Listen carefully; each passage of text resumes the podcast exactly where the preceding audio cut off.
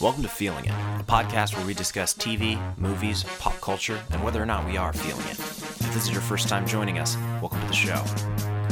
And here we go. Come on, walk and talk. All right, here we go. You guys want to hear something neat? It's showtime! Hold your ears, folks. Here we go. See what you can do now. Take your position. All right, ladies, buckle up. Let's do this. Hold on to your butts. Seriously? Listen to me very, very carefully. Hey, it's me again. Eat 'em up. Enjoy. Say thanks for that, Sandra. No, I'm not going to say that. Okay. I, I do not thank you for that at all. Hey, thanks for that, Sandra. Oh, hey, welcome, hey, Lawson. back off, Lawson. All right, welcome everyone. Uh, today is Monday, September 19th, the day after the Emmys. So, in addition to sharing what we're feeling this week, we'll talk about the Emmys and our favorite badly reviewed movies. But before we do that, let's introduce ourselves and tell the world who you are and who, in your opinion, has the craziest Emmy win. Sandra. I'm Sandra Amstutz. I'm a social media manager in Nashville, Tennessee. And I think the craziest Emmy win happened um, last weekend when Carpool Karaoke from James Corden beat Lemonade for Outstanding Variety Special. It's a sh- crying shame, is what I say. A crying shame. I'm in 100% disagreement, but whatever. what is wrong with you? Lawson. All right, I'm Lawson Soward, an art director from Nashville, Tennessee, and Sandra stole mine. That was the craziest upset. I could not understand it for the life of me. Well, since Lawson can't think of his own, I'm going to give him one, which Thank will you, be Lucas. Gwyneth Paltrow's win for Glee. Who would ever thought that she would win an Emmy for Glee? Instead of her blog, That blog has provided so much entertainment to the world. So I She has, a, know. she has, a, That's she has a blog? accurate. Oh, Lucas, we can't get into goop today. That is oh. just a whole conversation I'm not prepared to have. Okay, fine. I'll Google it. Gwyneth we'll Yeah. Paltrow spend has a seven blog. thousand dollars on a smoothie. Goop is for next you. Next week we'll talk about goop, but not tonight. All right, sounds good. Uh, and my and my pick has got to be Hugh Jackman. He's been nominated four times for hosting the Tonys and the Oscars, um, and he won one of them. But the fact that he hasn't been nominated for an actual acting role, I think, is insane. He's not actually he doesn't do mo- TV stuff at all. I He guess he's the definition of a movie actor. Yeah, but- he doesn't deign to do television. I know, but still, four four nominations just for hosting things. I, I think mean, it's insane. He's it's that good of a host. He is that He good. is a phenomenal host. He should host the Emmys. They, they wouldn't have him because he doesn't appear on TV. that's, that's true. Very true. All right.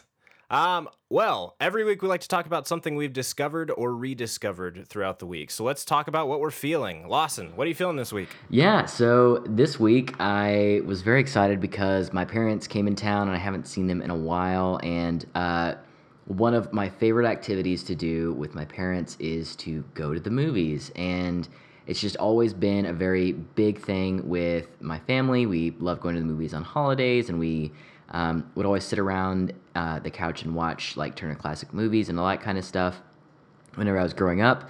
So I know that's the case for probably a lot of listeners and probably you guys too. Um, but it's just always a ton of fun. So whenever they were in town this weekend, there wasn't really a movie that we wanted to see, but it was a great uh, excuse when we saw that a classic movie was playing at our local art house cinema, the Belcourt, to go there for the first time since it was remodeled. And it looks beautiful. If you are visiting Nashville, I highly recommend stopping by the Belcourt. They always have amazing movies, and their venue is just completely gorgeous now. Um, so whenever we looked into movie times and everything, we saw that there was uh, a showing of All the President's Men, um, which is a 1976 movie about the Watergate scandal, um, starring Dustin Hoffman and Robert Redford. And it was so good, you guys. It was not a movie. It's one of those that's kind of a a lot of people consider it a classic. Um, you know, very well received in its time and has only become more accoladed uh, with the passing of time. And it was just really, really good. It was um, a very long movie. It was over two hours long, and very little happens. Like it was um, really slow in a lot of parts, um, but did a masterful job of uh, building suspense and building the stakes and making you really believe these characters. It was so interesting to see Robert Redford and Dustin Hoffman so much younger.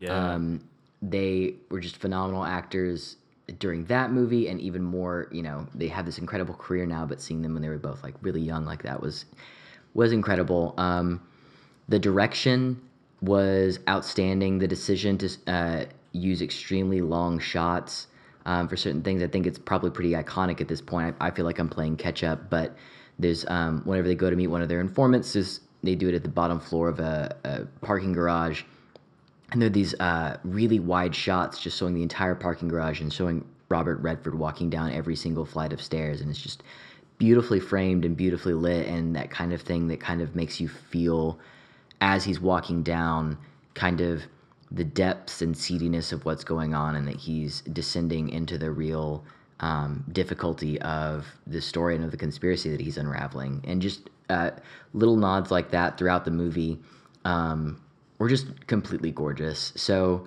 I it's hard to say that it is a current pop culture pick, but um, it's really a fantastic movie, and I couldn't help but take the opportunity to uh, endorse it again for anyone who has not seen it yet.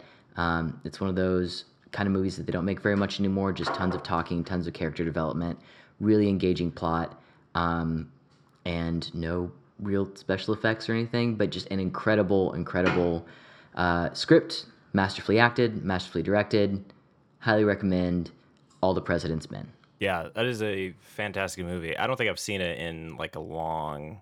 I haven't seen it in a long, long time. But um, now you're making me want to go back and watch it. yeah, I mean, I it was one of those that I'd heard was great, and I was glad that I finally got a chance to see it. And seeing it on the big screen was really cool too. You could tell kind of the the faded Polaroids of the of the reel were coming through, and it made it feel all very, you know, gritty and aged. Yeah, that that's one of those cool things that you can do at like art house theaters is actually see some of those old movies and really movies that you probably wouldn't see or rent if you were just kind of like sitting at home um, but you actually get to see them in a theater in a crowd um, which is really exciting that's awesome Yeah, totally. It's one of those things where I my parents had come over just to you know hang out. We never would have been like, "What do you want to do?" We could go get food. We could watch All the President's Men. Like it's such a random pick, but I was I was very excited that the Belcourt was playing it, so we got a chance to watch it, and then talk to my folks afterwards about like you were alive when that happened. What was that like? So it's really cool, and I also want to encourage people. It's a great if you go back and watch old movies about current events or politics or anything uh, from back in the day. It's a great opportunity to talk to people in your life that were alive back then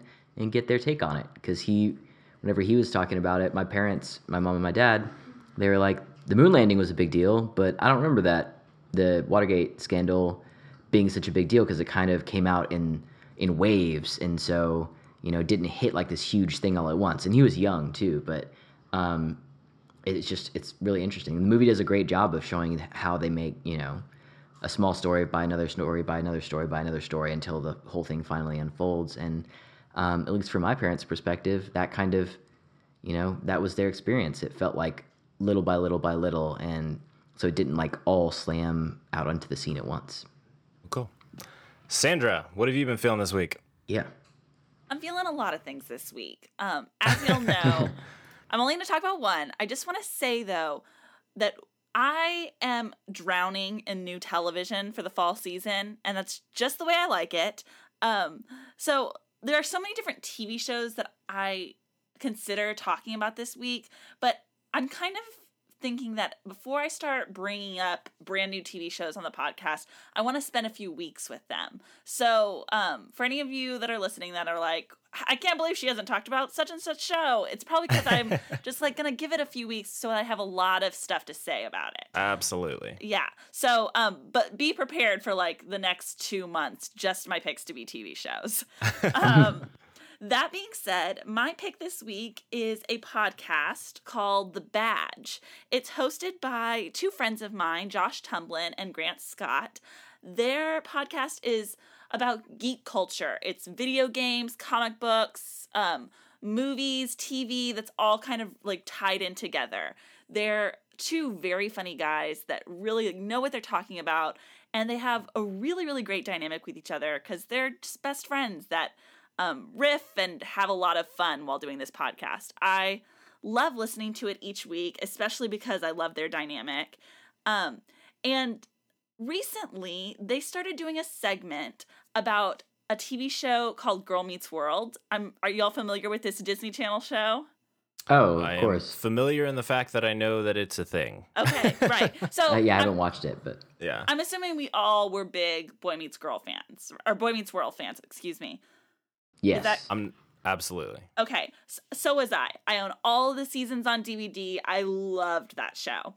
Yep. So when I heard that Girl Meets World was becoming a thing and that Corey and Topanga were going to be in it and it was going to be a continuation of this family, um, I was really curious about what this show would be like. And I have always, I'd always meant to check it out. And then I just never made time to because it's a Disney Channel show and it was never a priority for me. Yep. Well, Josh, one of the hosts on the on the Badge podcast, binged all of Girl Meets World and um, tweeted Jeez. about it a ton, had a lot of really funny thoughts about it. And because he watched the whole show, Grant, his co co-host, decided to get started on it as well. And that started a weekly segment on their podcast called Grant Meets Girl Meets World. And they started episode one and they're just going episode by episode reviewing um, Girl Meets World. And it has been so fun to listen to because this first season of Girl Meets World is a little insane um, in a fun way, but still insane. And the guys have a lot of really funny things to say about it. So I started watching Girl Meets World because they were talking about it on the podcast, and I wanted to keep up with the conversation. Um, I started tweeting at them about it, and I was really, really honored that they invited me to be a guest on their podcast um, to talk about Girl Meets World. We had had some Twitter conversations about which characters we shipped with each other, which ones we wanted to be in relationships. And um, they had me on for a shipping focused episode where we reviewed episode eight of season one of Girl Meets World. And I had such a blast. Um, so if you are have any like mild interest in Girl Meets World, I would recommend you just watch episode eight. You don't need to watch the first one. I mean, you can if you want to get into it. I, I think you should. But I don't think you'll be like incredibly confused if you just like turn on episode eight. It's on Netflix. Um, and then tune in for this episode of the Badge Podcast. I believe it's going to be posted this week. It should be episode 66 of their podcast. And you'll get to hear yours truly going in deep about the romantic lives of these like seventh grade characters. Woo woo. No, so I'm assuming that the Badge podcast is not normally focused on Girl Meets World. like I said, Correct? it's like a weekly segment for them. The majority Okay, of their weekly segment. conversation is about video games, comics, movies, television. Um, but Girl Meets World has become a regular feature in their show. Slowly Um, eclipsing all. and I can't express enough how much of a good time I had on their show and how funny these guys are and what a blast we had. So um, I really recommend everyone tuning in for that. Sweet. Sounds great. Thank you for that, Sandra. That's awesome. I'll definitely I'm definitely gonna check that out. Even though I'm not I'm not interested in actually watching Girl Meets World. I am very interested to see what people have to say about it. Lucas, So- I really do think you're going to enjoy it even if you don't watch the episode. I really what I'm think afraid I'm had that much afraid listening to you guys talk about it is gonna make me want to watch the oh, episode. it really will. which I am not looking forward to. so, so keep that in mind. If I'm feeling girl ne- girl meets world next week, it is entirely your fault. So, I'll own up to that. okay, well, cool. Uh, well, what I'm feeling this week is going back to Lawson's pick, another old movie. Um, I watched 12 Angry Men, the 1957 uh, movie produced by Henry Fonda. He was really the kind of driving force behind that movie. Um, and I, I love bottle episodes in TV shows. Um, and if you love bottle episodes and TV shows and bottle, they're not really bottle. I guess I don't know what you'd call them. They're not bottle movies. Just like Are they? single Like location lo- movies? single location movies like The Breakfast Club, um, Alfred Hitchcock's Rope. Those are kind of two, I think, two of the more iconic ones, along with Twelve Angry Men.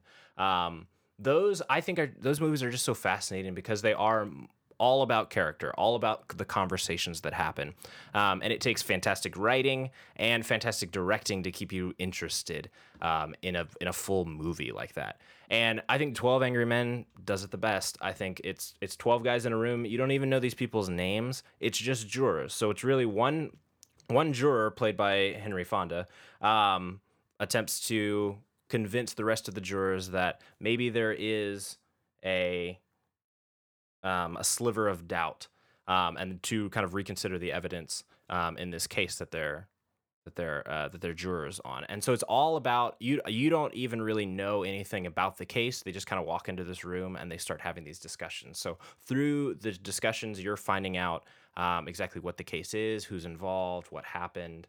Um, and it's a really, really, really fantastically written movie. Um, you're engaged the entire time. There's a ton of drama, and for you to keep interested in 12 characters for that long is fantastic. And you you you know all of their personalities and their little quirks. Um, and really all you have to go on about their background is their their their job titles because they do most of them do end up talking about that a little bit um, but it's really just what's happening in that room at the time so have you guys seen 12 angry men Yeah, I sure haven't. I love it. It's one of my favorite movies. It's one of the first movies that made me realize that I, rather than just being like, oh, I like movies because I go and, you know, popcorn, like realizing that there was an art to it and that there was really intense, like excellent writing and performing and all those things that were involved. Um, I, that had a lot to do with when I saw it. It was, you know, when I was uh, starting to get more critical thought instead of just, you know, being a kid where my parents take me to the movies. But yeah, you're right. All of those things have to be 100% on their game to be able to make something that minimal, that bare bones work. Like, um, when everything's that stripped down, there's no place to hide. And that movie is just incredible. And the Amy Schumer parody of it is also really hilarious. So that is true I'm That a is true. fan of all things things know I 12 Angry have Men. seen that. I thought you might have. yeah. yeah yeah well off that note sandra you should definitely go back and watch 12 angry men because it All right, makes all right. it makes her bit even funnier and uh, It it's really does. good uh, but yeah so it got nominated in the 1958 oscars it got nominated for best writing uh, screenplay uh, yeah best writing screenplay best director and best picture um, uh, it didn't win any of them i forget oh oh gosh it yeah, so it lost to the bridge over the river River Kwai. So in like That piece of crap. That I know, right? So, so of all the years for it to come out, I feel like it would have won, all the Oscars if it had been any other year. But uh, yeah, so um, but yeah, it is a it is a fantastic movie. I would definitely recommend seeing it. It it does a really good job of um, talking about just perspectives and just how to have different perspectives. And there's a there's a little bit in there that they where they discuss um, prejudice and stuff like that. And it's I I feel like it's a very it's a ti- it's a timely movie um, at that specific time, but I also think it works very well for the time period that we're in too. So go watch Twelve Angry Men. That's crazy. That was something that I meant to say about um about All the uh, President's all the Men? President's Men too. It's true. It's Just like sorry guys, and, yeah, nothing is new. Nothing Nope, is ever new. Absolutely not. So we are still in the same predicaments.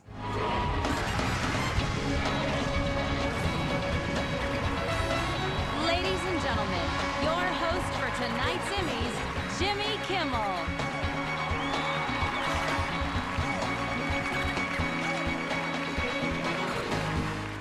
Last night in LA, the 2016 Emmy Awards were hosted by Jimmy Kimmel. Um, did you guys watch it? Yes or no?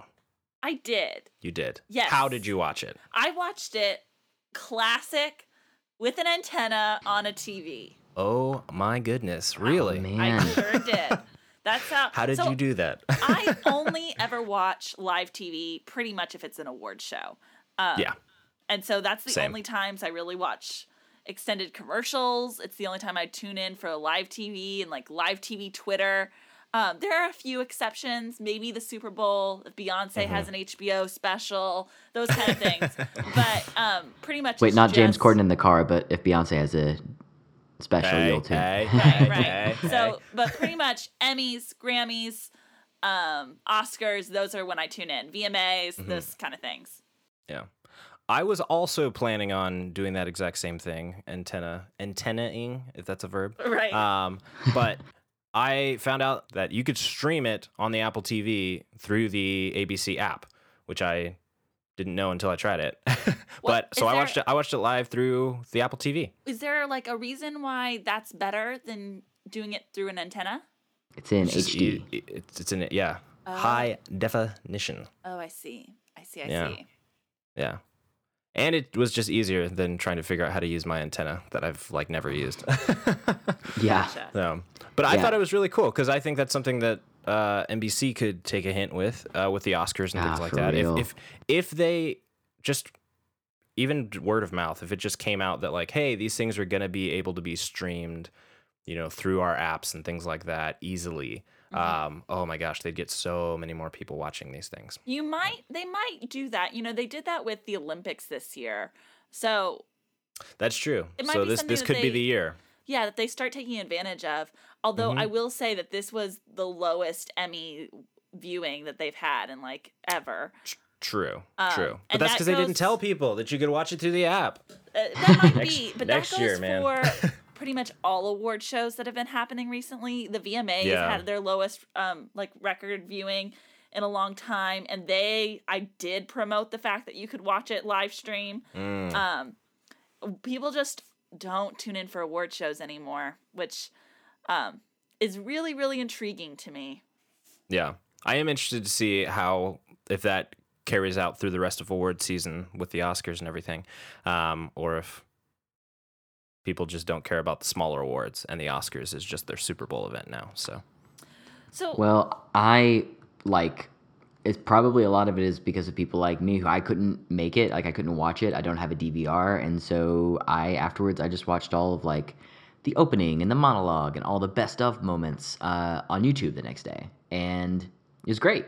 Like I feel like I caught up on all the things. I missed out on the Twitter experience, but um, a lot of things were really, really well done, and I thought were really cool. And I was really glad that I didn't have to miss out on them just because I had plans that night. yeah, I do. I So yo go for uh, it. Let let me just touch on the show itself before we get Yeah. into the individual winners. Um, I had a really great time. Part of that is because I was so happy about who won, and there were Mm-hmm. a lot of really great acceptance speeches because of that. But Yep. also, you know, I went into this show not really being excited about watching the Emmys, not in the way that I am about like the Oscars or the VMAs Right. or um I just expected it to be kind of boring.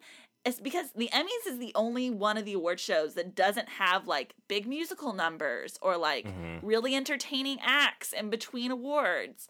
Um and I was surprised at how much fun I had. I they I feel like Jimmy Kimmel isn't always my taste, but when he is, I think he does a really good job. And he, one of my favorite things about him hosting was that he really kept things moving. I feel like his like attitude of just being like, I mean, this isn't that big of a deal. Let's just keep, you know, quick little joke, Mhm. move it on. I really appreciated that. Um, so Definitely. I had a really good time with it, a show as a whole. But then, like you said, Lucas, with winners, I was so excited by all the people that won this night. Um, I it just kept happening for almost every um, category. They would announce the nominees, and I would think, "Oh, if only this person could win it," and then they would win it. Yep. It's yeah, I, I I think and again I say this every single time, like we're in peak TV. Like everything that's nominated is fantastic. And you have so much good good content to choose from. And they really are nominating, I think, people who deserve to be nominated. Um and the people who win are just the cream of the crop that year. It's just whoever whoever rise to this to the top in public opinion because the, the, the- he made he made a lot of like jokes about like hey we're not the academy awards. Hey this is not the oscars. And i feel like that like people really took that to heart this year in their voting. Like like Right. we are voting for people that we love. We're not voting for people who are you know emmy worthy people. Like we're voting for the performances that like stood out to us a lot. Um and that that really came through and i think people were super excited about it I think part of what added to that joy of watching was looking at like five just amazing nominees in each category Mhm. and kind of realizing like I'm gonna be happy whoever wins for a lot of Exactly, these. yeah. Like Yeah. I can't be disappointed by this. yep. Yeah. Lawson, what was your what was your favorite? I mean, I I don't know exactly how much of this you watched, but like of the actual like, Right. Awards. I guess what were there any specific speeches that like you specifically watched because they stood out on YouTube or people were recommending them? Yeah. Yes, yes, there was. One second, let me figure it out. Who was who is the director of the episode of Transparent? Oh, um, Jill. Is it Jill? I think. Jill Soloway. Yes, Jill Soloway. Yes. Her speech was amazing. It was very, very good. And at the end, when it was, um, she does that whole like topple the patriarchy thing. It was great. It was great to see that on, you know, knowing that that had aired on primetime television, and it like had this crazy different resonance for me after watching all the President's Men. Strangely, or because in that movie it opens showing uh, the House of Representatives and like Nixon walking in for the uh, State of the Union address, and Lindsay and I leaned over to each other whenever we saw it, and it was 100% white men Yeah. in the 60s Mm-hmm. Yeah. like realizing Yeah. oh no that's the that's the legislating body of the country that's when my parents were alive and it was all white men so just like the fact that these um, shows are changing things and that there are people on stage in positions of influence saying these things i was just i, I like it really really affected me i really liked jeffrey tambor's speech too whenever he was like i would love to be the last uh, cisgender man to play a trans woman um, and uh, who I'm trying to think of all who all else. Um, I do want to, while you're thinking, Lawson, I want to bring up Jill Soloway's speech one more time. Um, when Yeah. she said, you know, topple the patriarchy, I loved her speech. And then as soon as she was done, her last phrase was topple the patriarchy. The reaction shot had me dying with laughter because it was Patton Oswalt like smiling. You could tell he really enjoyed it. And then Yeah. Patton Oswalt's brother right next to him with these eyes that were like, oh boy. and it was just the funniest reaction shot. Whoever was directing the Emmys last night was killing it with their reaction shots that they were panning oh my to. gosh, Um, the shot whenever they like when Jimmy Kimmel trolled everybody saying that Bill Cosby Oh, was about Bill to come Cosby out, was about to and everyone present. was like, And, oh yeah, it was it all was reaction so shots. good. Everyone's kind Um, of panicked moment of, oh my gosh, is this actually about to happen? There was also Yeah. a fun camera moment where the camera operator, I don't know if any of y'all noticed this, but Tom Hiddleston presented an award, and as soon as Tom Hiddleston was done speaking, the camera operator panned to um, John Mayer performing in Yeah. the, in, below the Yep. stage. Just so much shade. I loved it so much. oh my gosh, what a swift decision. Uh, yes, Oh, yes, yes, no, yes. no, no. Um, yeah, so so I just want to give props to whoever was directing last night's Emmys because they did it really, really, really well. Um, Oh yeah. I also want to point out that Jill Soloway um, won for outstanding directing for a comedy series, and then um, what is her name? It is one second. I'm gonna find it. Um, Suzanne Bayer won outstanding Mhm. directing for a limited series for The Night Manager, and um, so there were four directing awards last night, and half of them went to women, and so that was really, really exciting. Um, um, I just wanted to point half that the out. population, half the award. That really makes sense. there you go. I Um, will. They were the only women nominated in their categories, so you know Yep. we could do some more with the nominees. But I love the fact that both of them won yeah, their respective that's categories. That's Yeah. awesome. Sarah Paulson's speech, I also loved the fact that she was there and she was able to talk about like I was alive in the OJ when the OJ trial was happening and I made all these snap judgments and now I can publicly say you're an amazing person and I'm so sorry and we are all so sorry. That just The felt fact- like To go Marcia ahead. Clark.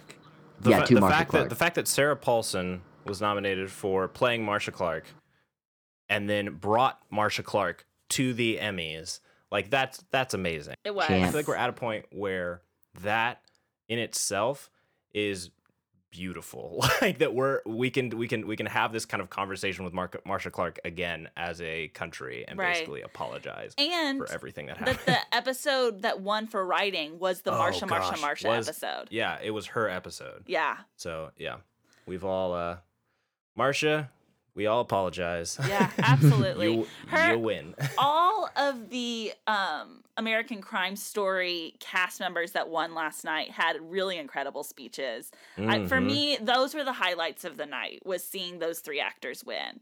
Um, they, we, I love their performances in American Crime Story. I was blown away by that show, and those speeches were just like an extension of how incredible of performers they are.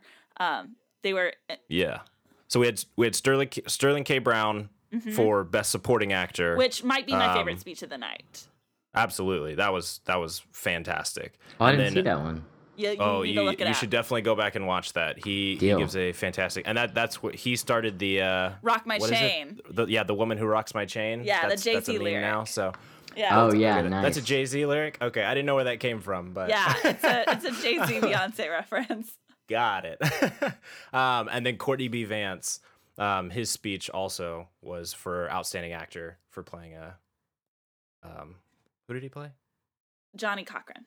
Johnnie Cochran. Yeah, for playing Johnnie Cochran. Yes. He- okay. I saw a supercut of Rock My Chain, like Oh, portions yes. of speeches, but I did Right. not see his whole speech. That's awesome. Yes. Yeah. So yeah, he started that last night, and then everybody else picked it up. So it was fun. Um, it was also I texted you all this during the middle of the show. A really big night for lesbians. A lot of lesbians Mm-hmm. winning Emmys last night, um, and so that was also really exciting. We had um, we had Jill Soloway winning for directing. We had Sarah Paulson winning.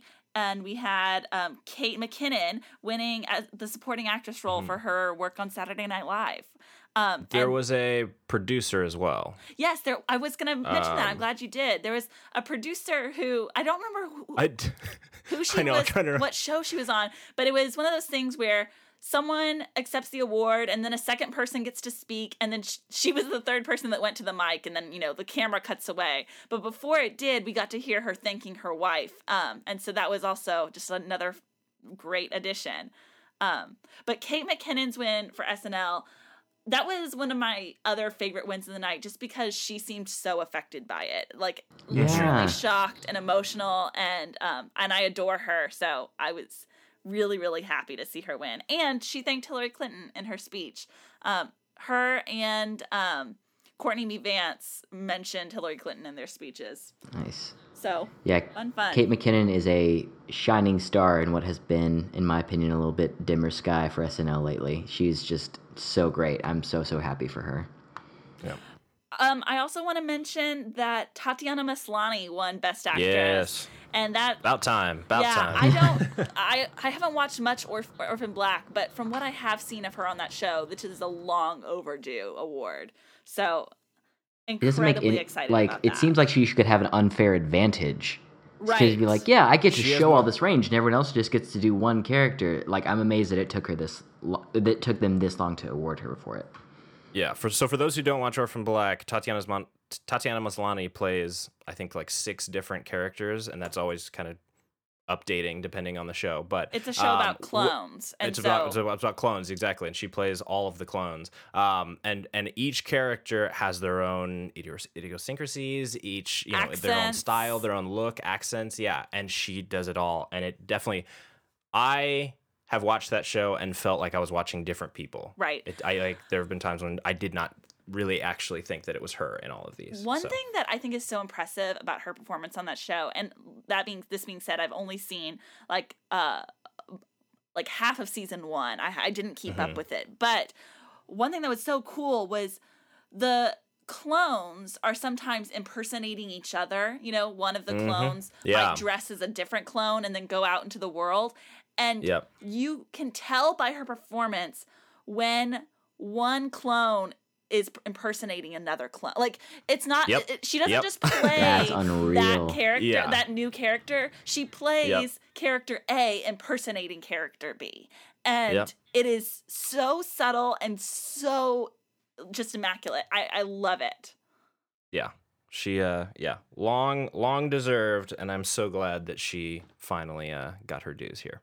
So Um, the other the other thing I'd like to, talk about is the, I guess one of one of the, one of the big ones, but besides uh, outstanding lead actress is lead actor. Mm-hmm. The fact that uh, that Rami Malek won, um, and Vanity Fair had a really good article about how, for the last I think 18 years or so, all, everyone who's won that that category has been like a white male anti-hero and it's it's always like you know bad bad bad guys who we love who are white and powerful Right. um and this is the first time that we've had a um a non-white person who's not really you know not a confident you know really criminal kind of guy Right. um and it's it's kind of refreshing and it seems to be like a way that tv is kind of turning um just down a different direction which is really cool Absolutely.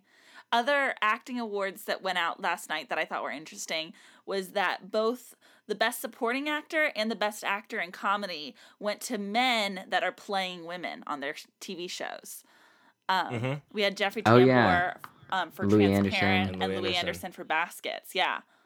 Um, and so all four characters in the comedy category were female characters. yeah that's true i didn't think about that Y'all, it's a great crazy. time for women in comedy. I mean, we'll is it though I was joking because of how many headlines are written that way. Oh, That okay. okay okay facetious. yeah, okay good good Um, good good yeah uh, uh, just i had a great night i could i was very surprised at what a Sorry, fun I'm just show still was. reeling from how polite you guys were just then. Go ahead. oh, that's okay um yeah it's just it's one of those things where i love tv more than i love movies nowadays so i should have been more excited about the emmys than than i typically am for the oscars Yeah. and i'm glad that like this sh- award show proved why i love tv so much Mhm. So the big the big winners of the night, um, People versus O.J. Simpson and Mhm. Game of Thrones. right Um, Mhm. Game of Thrones not so much as it could have been, but ov- overall, Game of Thrones is now the highest, highest. What is it? Highest award winning. The the show with the most awards, whatever. um, besides, I think SNL, but the the the most scripted awards. I wonder how, how it with compares the to most- Veep yeah. because Veep has gotten quite a few as well. It it has, but uh, I think um, what is it? Game of Thrones broke The Sopranos. No, not The Sopranos. It broke somebody's record last mm. night. They're like, you get one Emmy for every main character death. Exactly. Do y'all watch Game of Thrones? So I do, I do. I have stopped keeping up with it. What I do now is I wait until the season's over and then I watch the recap, like 20 minute thing on YouTube to continue. Because I watched several seasons and really liked it, but then just didn't have room in my life for stuff that dark. So I mm. still want to know who wins the Game of Thrones, but I'm not watching it week to week, which is a shame because I, I- heard this last season is everything. I keep up with it via gifs of the female characters on Tumblr, so I know what's going on in their character arcs, but none Oh, you guys, others. you guys stress me out so much. The show's great, guys. Watch the show. Oh, I no, I heard this past season is just one of the best. It's like all- the it's- best season of the uh, show. It it definitely is. It definitely is. But I am uh I am deep in the camp of Game of Thrones. So So next book year, book reader spoiled. next year, Lucas, Game of Thrones won't be eligible for the Emmys. So there's Correct. a gap year where anyone could take over. It's going to be really exciting. Why is Game Um, of Thrones not eligible? Oh, is it because d- it's delayed? premiering later. It's, yeah, it's Yeah. so it's they're premiering taking a later. longer gap. So next year, next year, we're not going to have the powerhouse People versus O.J. Simpson. Well, we will have another American crime story, Right. Um, but it won't be People versus O.J. Simpson. So we'll see. We'll see how that goes. Um, we probably won't have um, Mr. Robot nominated as much as it was. From what people are saying, it's not the second season two is not as good. Um, but with Game of Thrones and the People vs. O.J. Simpson not in the running, what things do you think will kind of spring to the front? We have Netflix stuff that you know just comes out of nowhere, like Stranger Things. Um, I think that could that could jump in there. I also think Fargo could take a bigger I was role gonna than say, it did this year. I hear I don't watch Fargo, but I hear from a lot of people that People if Fargo. I So know good. I really need to. I really do want to. But um I hear from a lot of people that if American Crime Story hadn't aired this season, that Fargo would have swept everything because it's so Mm-hmm. Amazing. Absolutely. Without a so doubt. maybe next season um the new American Crime Story won't be quite as magnificent, and Fargo will get its day in the sun. Yep. I I'm kind of hoping so. Although they're uh they've they've said they're doing the Katrina story and that they've uh, picked up Courtney B. Vance again Yeah, to play another so character. that's so that's it could Yeah. we could be back to American Crime right. Yeah, I think Stranger Things is going to get a lot of great recognition, um, at least in nominations. I don't know how much they'll win with uh, Right. the being that far removed from the buzz at that point. Um, but I also, I mean, FX is doing so well with so many things, and I think, for me anyway, I would feel like there's some overdue nominations that would have some room to get in there, um, and uh, several of their shows could get into the category of either drama or comedy. So I'm interested to see uh, if uh, Better Things or Atlanta or any of these shows end up uh, in the mix along with you know their their FX older siblings, American Crime Story and Horror Story. I definitely expect some sort of directing nomination for Atlanta um, in the next year. That's my early bet. Yeah. Definitely. Yes, things things I want to see more representation of next year is Better Call Saul, Atlanta, You're the Worst, and Crazy Ex-Girlfriends. Yeah, I would love to see those. Yep. Right. Crazy Ex Girlfriend is such a marvel. Like I don't know how that isn't nominated for more awards. No, I really, really would love to see at least a leading female nomination for Yeah. for um, Rebecca Bl- for no Rachel Bloom. I always do that. I always Rebecca Bunch for Oh Rachel gosh, Bloom. it's too close. But for It is Rachel Bloom, close. I really think Yeah. that Is there- that would be really helpful. Is there Yeah. a musical category? No, No. They should make a musical category just so that they have like a Just so they have uncontested one. win. Yeah. Just like this just is how one hard this is, guys. You can come and Yep. compete with us, but you're gonna have to do what we do every week. Yeah. Well, we shall see. All right. Anybody have anything else about the Emmys? nope. TV rules. TV rules. If you didn't watch them, go catch up on the internet. It's super easy. Absolutely. Do it before it gets taken down from YouTube. Seriously.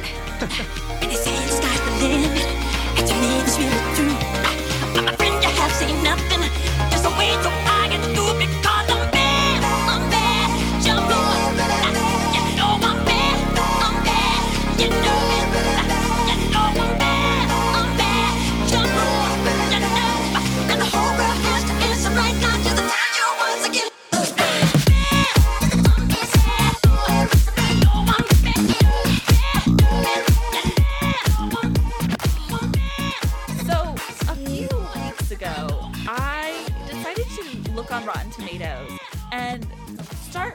looking through movies that were rated very poorly. Because we had talked on the podcast previously about how I don't really trust the Rotten Tomatoes system. I think that just because a movie has a low score doesn't mean it's a bad movie or that it shouldn't be watched. It just means that not everyone loved this movie.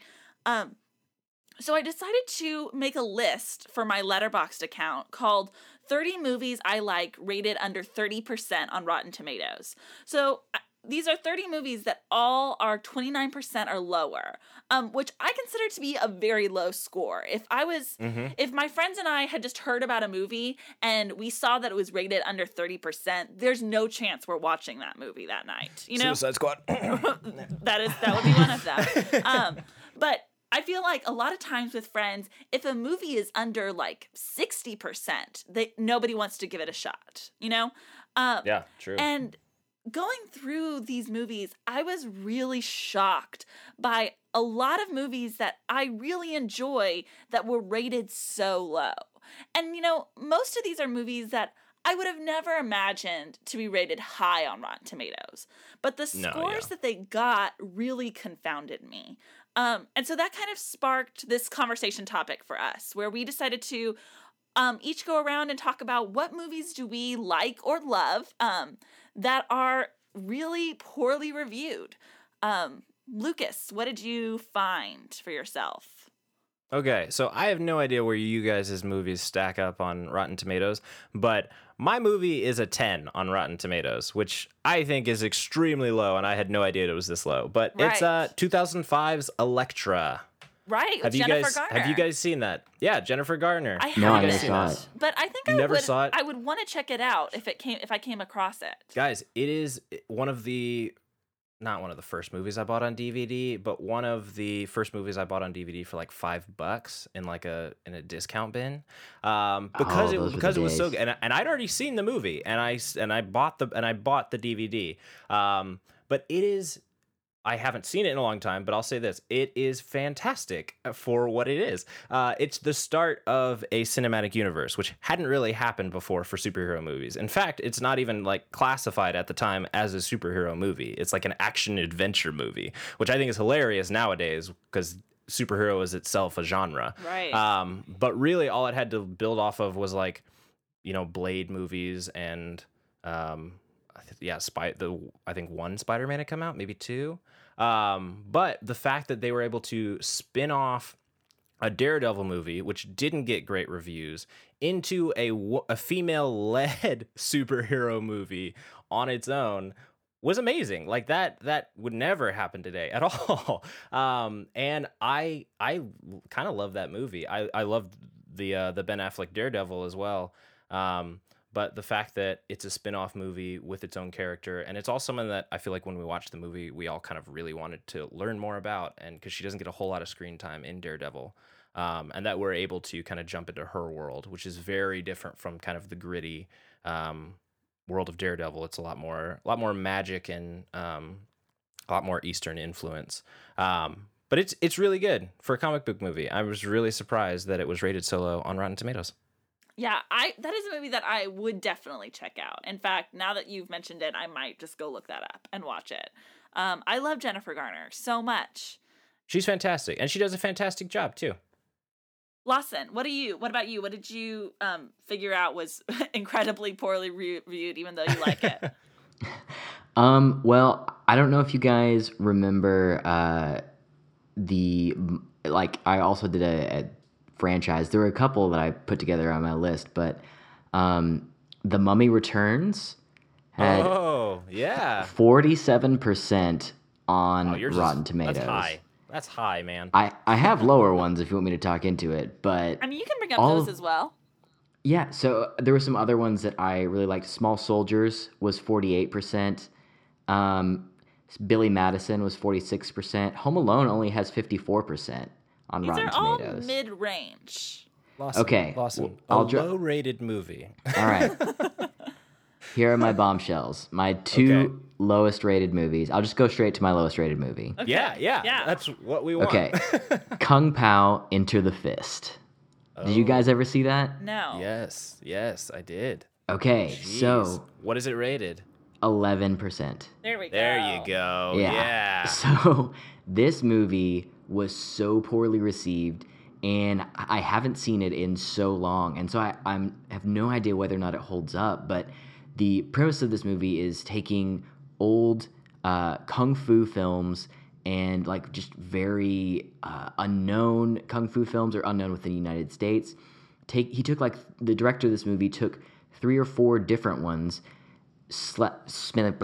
uh, took them and kind of did a supercut, putting them all together, taking characters from each of these things and kind of weaving them together into a brand new movie, and then redubbed all of the voices himself, making an entirely new plot, and then green screened himself into the movie as a brand new character, and so that he would line up and match with everything else, he said lines that didn't line up with his actual dialogue and then redubbed himself. So all of his lines in the actual recording of it are like fire hydrant, 87 horses, go to the left. Like all these things that make no sense, but when he'll be talking to a character and be like, I'm so glad I can see you again. So his mouth doesn't line up with the words the same way that everyone else in the film doesn't line up. So just the fact that he put this had this idea spent all these hours cobbling all these things together and then put himself into it with green screen that I mean it's a cheesy movie so it didn't have to work perfectly but like worked pretty well.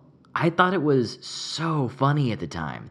There were plenty of I mean I was like I mean in middle school whenever I first saw it so I'm sure there are things that wouldn't hold up now but there was really goofy hum- humor where he would just like make weird noises because the people's mouths didn't line up. Like he had run out of lines for the plot that he needed, and rather than just cutting and going to the next thing, he would like do kind of that bad lip reading thing that you see on YouTube now before that was even a thing. Um, and did a lot of things that uh, I've seen in you know like Tim and Eric inspired type uh, comedy work now, where it's like recut over and over and something repeated at, to ad nauseum to where whenever it goes too far and then it's not funny and then it's funny again. There were so many things that I saw in this movie for the first time that still remain part of my uh, comedic taste. Uh, again, probably stuff that I could really leave behind and like I thought was hilarious because I was 12. But um, even looking back on it, the fact that like this movie as a feat is super impressive to me. And I would quote it with my friends all the time. I just, we loved it. It was one of those movies that I watched over and over and over. I'm just kind of pissed that it got more tomatoes than Elektra, because that is definitely a bad movie. Well- for sure. Oh no, I'm sure it is. Speaking of getting pissed about y'all's picks getting more tomatoes, I'm gonna bring in mine. Um, mine is uh rated at four percent. Woo woo. It's Uh-oh. the Mandy Moore Diane Keaton movie called Because I Said So. It is the lowest on my list of low rated movies. This is a movie that I love. This isn't just like Like this isn't you like it because it's bad. No, or not at You all. like it I at, for a bad this movie. You love this movie. I've rewatched All this movie several times, including recently. This isn't something I like watched once in college and I like, oh, I liked it. No, I've watched it within the past year.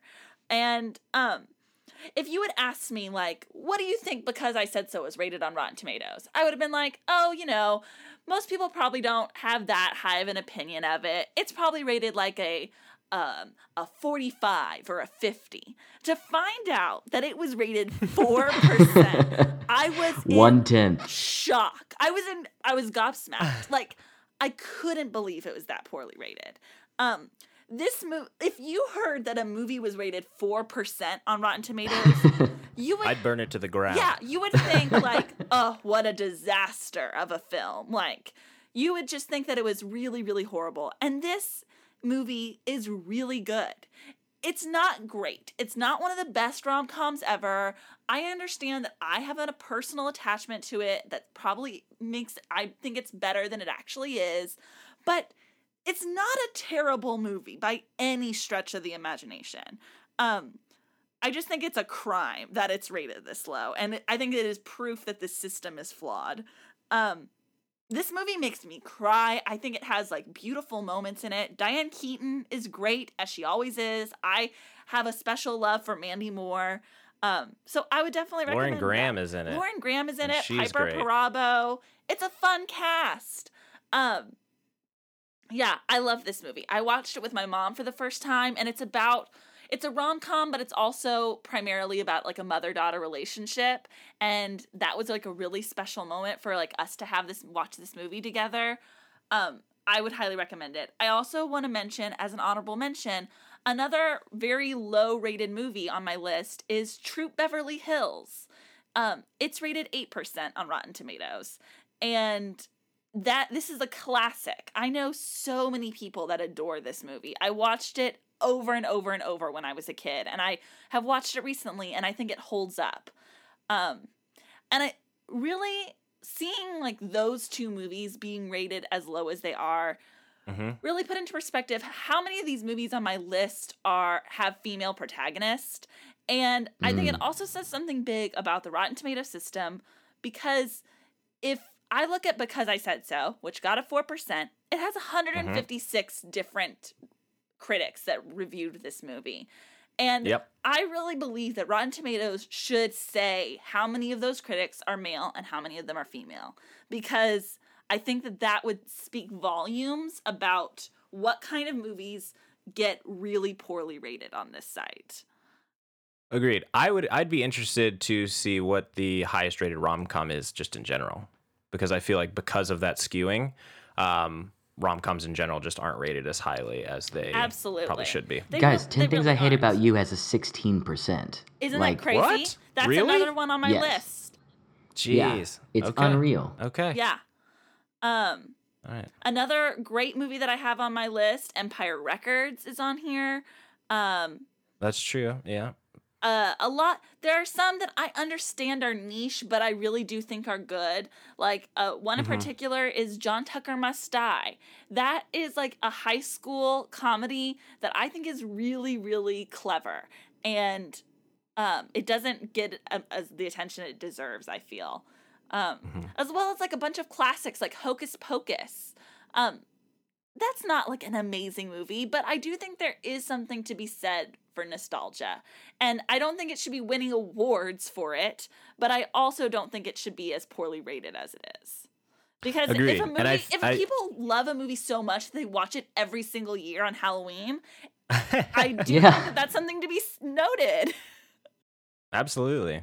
I do think like when we watched these movies, they were not at a time where you could go online and look and see like, okay, what do other people think about this movie? Right. It's just do I like it? Do my friends like it? That kind of thing. Absolutely. And I do feel like because of where we are in culture, we can find a film and say, no, people didn't like it, so I'm not going to watch it. And I do think that's a shame. I think I think whether it's through Twitter or just your friends, you should be around people who are a good barometer for the things that you will like, um, and go off what they say, not off just what the general public says. And if you are um, a woman or part of any type of minority group, it would do you well to find critics that are part of that same group or that have like that group's best interest in heart.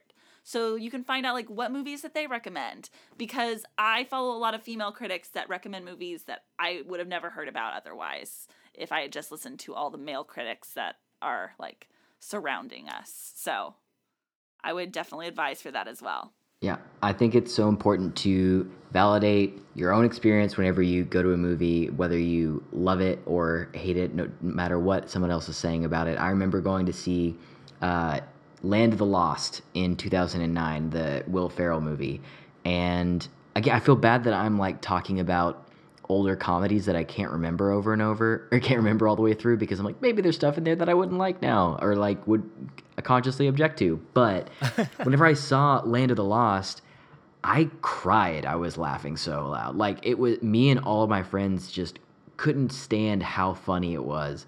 And then afterwards we heard that everyone hated it and now you know it's like a 26% on Rotten Tomatoes. But it was so funny in that moment and like a really precious mo- like memory that I have with those friends and like it it's almost it, it's just like important to hold on to that like no that's a funny movie for me that's a good point a good part of my life a good point of my friendship with these people and uh, you know there's tons of biases that influence that um, people's perception and stuff that gets talked about in the media but i think regardless of where the um, the source is coming from like just treasure them treasure those moments whenever you're enjoying something because that's the juice man Yeah. It is. That is the juice. I agree. For sure. sorry that was very Nope. No, that's Nope, good. You're good. so overall, I think we would love to hear from you guys. What are some movies that you think are way underrated? I would definitely check out Sandra's list. We'll put a link in the show notes. we'll um, tweet at so- the, we'll tweet a link to it as well. We will also tweet a link to it. Uh, but check out Rotten Tomatoes. Check out the bottom of their list. There's some there's some movies in there that would surprise you. Really though, there really are. Like I I couldn't there were so many that I was really surprised. It's true. Even ones that like I didn't see so I didn't like include them in my list, but I would see on the rating and just be like, "Wow, how is that rated so low?" Yeah. And Yeah. I just want to like state again that it's I'm not surprised by a lot of these that like some people didn't like them. I'm surprised at like what a huge percentage reviewed them poorly when I liked them so much, you know? Um, Yep. and what Yep. that means for other people seeing that rating for the first time if they haven't seen that Yep. movie. Well, that about wraps it up for us. So until next week. Um, until then, we'd love to hear from you on Twitter at Feeling It Pod and on Facebook at facebook.com slash Feeling It Pod. Um, guys, where people where can people find you individually throughout the week? I'm Sandra, and you can find me on Twitter and Instagram. Please go follow me on Instagram because I'm having a lot of fun with Instagram stories lately. Um, my handle is Sandra Amstutz. My last name is spelled A M S T U T Z. I'm also I will also tweet out a link to the Badge podcast episode that I'm on this week. So make sure to tune into that. you can find me on Twitter or Instagram at Lawson West. I am also on Letterboxd, so you can see what I'm watching. But yeah, would love to hear from you. Uh, send me a tweet or a comment to say hey. And you can find me at Lucas and Stuff just about everywhere. Right now, I'm about to go through and watch all of the X Men movies. So if you check me out on Letterboxd, I will be definitely talking about that. So, all right, well, we'll talk to you guys later. Adios. Thanks, bye. Thank you. Goodbye now. Goodbye. Go away. I'll see you soon, okay? That's it? Go home? Yep. Move along, Padre. Goodbye, old friend. That's it. That's our show for tonight, people.